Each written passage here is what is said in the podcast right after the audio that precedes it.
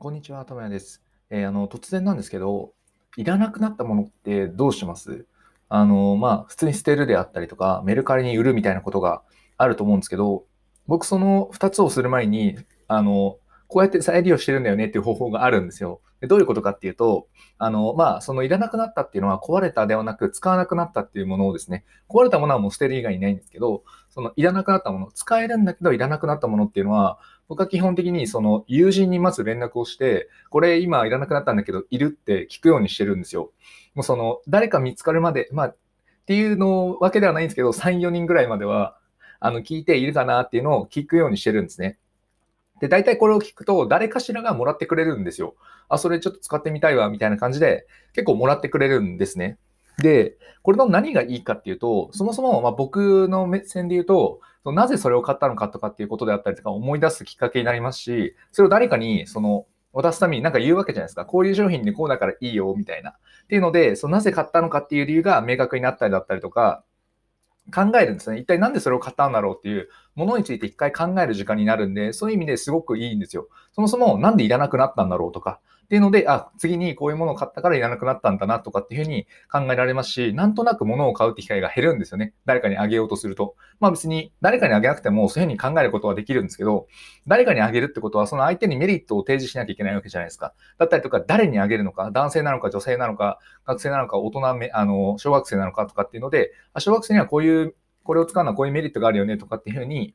一旦それを考えることができるんですよね。なので、すごくいいなっていうので、僕はまずなんかいらなくなったなと思ったものは、一旦、まあ、もしかして使うかもしれないなと思って一旦置いとくんですけど、多分1週間くらいして、やっぱ本当にいらないなと思ったら、じゃあこれを誰にあのプレゼントするのが一番いいだろうかとか、誰がこれを求めてくれるだろうなみたいなことを考えるんですよ。で、これがすごく楽しくて、そのものを買うってことの一つの楽しみでもあるなと。まあ、物を買って、それをいらなくなるってことは絶対あるので、その環境の変化によって使わなくなることってあると思うんですけど、それをただ捨てるんではなくて、友達にあげるっていうことが、結構、そのものへの愛着であったりとか、今までありがとうねみたいな感じな気持ちも入ってきて、すごくいいなっていう、そういう再利用の仕方が、すごく僕的には合っていて、なんかいいなと思うんですよ。まただなんか、なんでこの話をしようとしたかっていうと、その僕が結構いろんなもの、いらなくなったものをあげる人なんで、それを結構聞かれるんですよね。え、なんでそんなにあげちゃうのとか、メルカリで売ればいいじゃんとかっていう話とかもあったんですよ。で、ただ僕はそのメルカリで売るってことも確かにできるんですけど、それよりかは、今友達が使ってくれて、喜んでくれた方が、個人的に見える人なんで嬉しいじゃないですか。ユーザーが見えるというか、それで、人によってはちゃんとフィードバックをくれるんですよね。あ、これ使って今こんな感じになりました、みたいな、ありがとうございますっていうのをくれるんで、その喜びって、そのメルカリでなんとなくよくわからない、誰かわからない人に5000円で売るよりも全然価値があることなんですよ。で、かつ、その友人との付き合いもまあ長くなるというか、一つのきっかけになりますよね。あの、えっ、ー、と、連絡を取ってなかった人に取るってこともできるんで、そういう意味でも、プラスしかないんですよ。しかも、僕がいらないものといっても、誰かにとっては必要なものだったりするっていうのはよくあると思うんですよね。誰かにとってのゴミは誰かにとっての宝物みたいな話あると思うんですけど、っていうのがあるのであれば、誰かのその宝物にするための連絡って、すればするだけメリットじゃないかと思うんですよ。僕もそういうふうに言われたら嬉しいですし、で、かつ、物もなんか、ただ捨てられるよりかは再利用された方が、あの、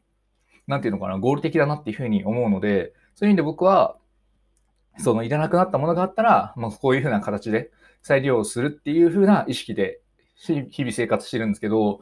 この生活は個人的にすごいおすすめで、いらなくなっても誰かにあげようとか、あげれば、まあその人は使ってくれて、その人のいい経験になると。っていうことが確実にあるので、それであげて、その人が使わなければ別に捨ててもらえばいいわけじゃないですか。そこからもう僕の所有権ではないので、あでいらなければ捨てる。ただ、いらなかったという経験をその人はできるわけですよ。しかもただで。っていうのは、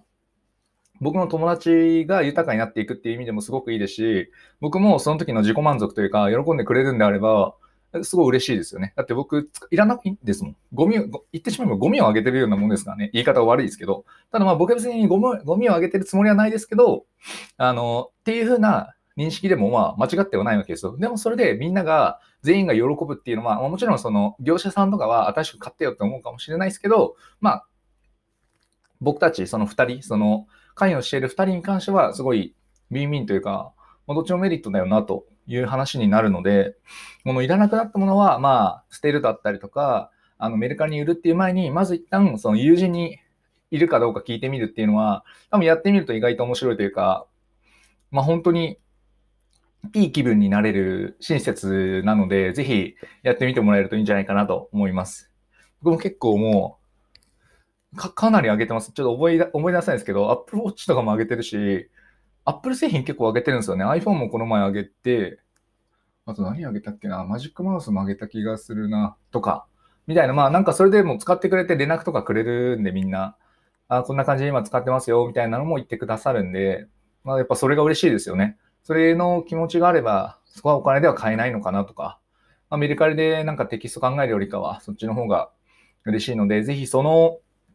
やり方いらなくなって、でも使わないけどなんか残してるものは、友人にあげてみるっていうのはいい案だと思うので、ぜひ試してみてもらえればなと思います。というお話でした。ぜひ